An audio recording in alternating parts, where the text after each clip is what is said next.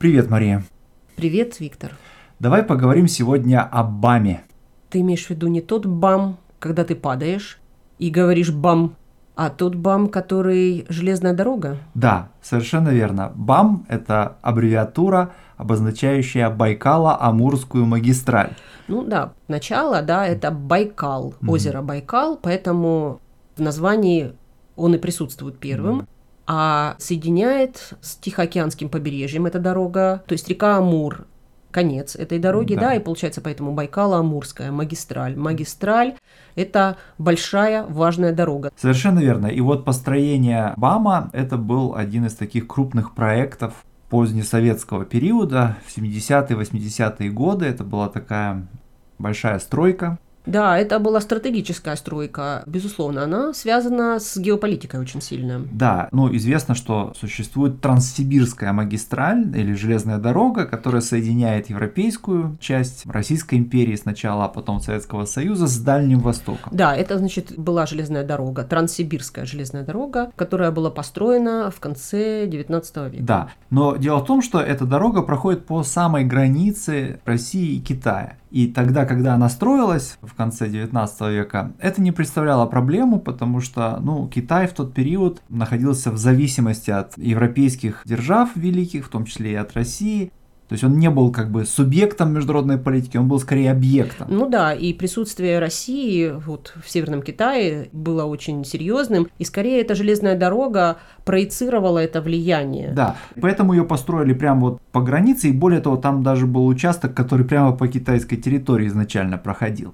А вот в какой-то момент Китай эту зависимость... Он избавился, избавился от, от нее, да, от иностранной зависимости. К власти пришли коммунисты в Китае, да, возник коммунистический режим, и первые 10 лет характеризовались вот такой дружбой Китая с Советским Союзом, а потом возник конфликт в 60-е годы, и в конце 60-х годов был даже вот военный конфликт. Военное столкновение. Да, на острове Даманский, это такой остров на реке Амур. Вот, и вот тогда выявилась вот эта вот уязвимость стратегическая, да, что Транссибирская железная дорога, ее очень легко перерезать, потому что она совсем близко к границе. И вот в этих условиях возникла идея построить дублирующую железную дорогу, также соединяющую территории вот Западной Сибири да, и Дальний Восток. Но при этом эта дорога должна была проходить на 600 или 700 километров севернее границы, да, севернее Транссибирской магистрали и севернее До тысячи километров получалось от границы, и это была некая битва с природой. Да, безусловно. Территории где построена была Байкало-Амурская магистраль, они очень так сильно на север, там очень сильные морозы, особенно зимой. Там, там очень-очень холодно, температура доходит до 66,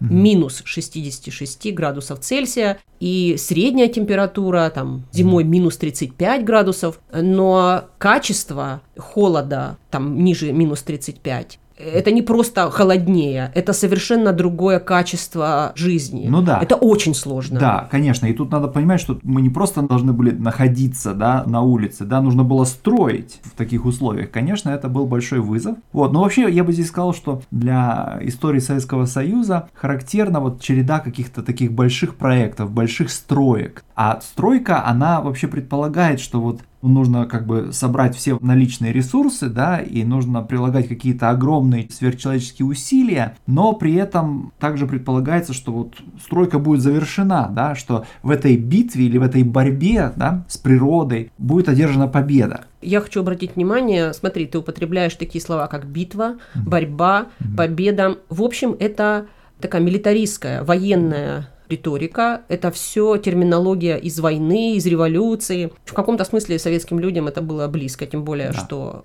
Вторая мировая война закончилась. И это большой коллективный проект, в отличие от каких-то местных проектов. Да. Это проект, который может потянуть, может осилить только вся страна вместе. Да. И в этом смысле очень интересно, что на эту стройку приезжали со всех республик люди. Да. И прежде всего, конечно, молодые, потому что в таких условиях нечеловеческих работать не каждый бы смог. Прежде mm. всего, люди здоровые, энергичные. Проект был общесоюзным, и многонациональным. Да, и он был, конечно, проектом молодых, хотя, конечно, я уверен, что там были люди среднего возраста, да, которые в этом участвовали, но, конечно, он ассоциировался с какой-то романтикой, да, и вот вызовом, который вот молодежь принимала, да. Да, да, было место подвигу в мирное да. время, потому что речь идет не только об авариях, которые могли бы случиться в этих условиях, но и даже просто обычный режим работы, стройка в таких mm-hmm. условиях, это каждый день подвиг. Как известно, да, каждому поколению нужна своя романтика, нужно достижение, свершение. И это было доступно здесь вот на БАМе. И к тому же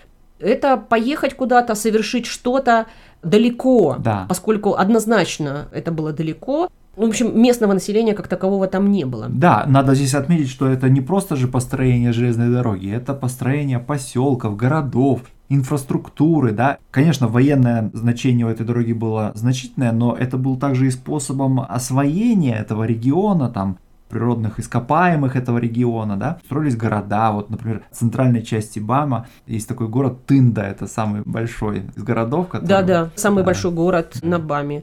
И надо сказать, что в самом начале люди жили в простых бараках, если не более даже в примитивных помещениях. И поначалу даже туда ехало только мужское население, и в отличие от каких-то других проектов, это было добровольное. Туда ехали в добровольцы, правда. Большая часть человеческих ресурсов это были военные строители.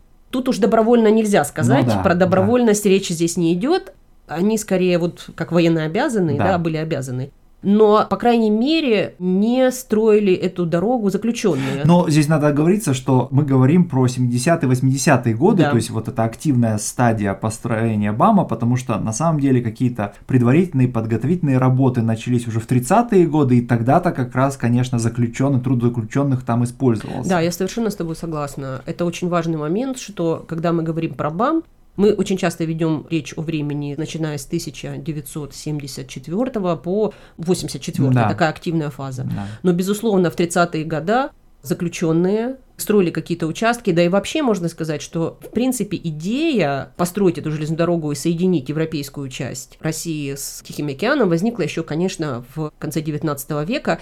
Тогда была построена Транссибирская магистраль, но идеи построить железную дорогу вокруг Байкала с севера возникали еще в конце 19 века. И там идеи, разработки были, но понятно, что не хватало просто ресурсов, да, и уже активная фаза по-настоящему подвиг который для Советского Союза очень связан был с идентичностью советской. Да.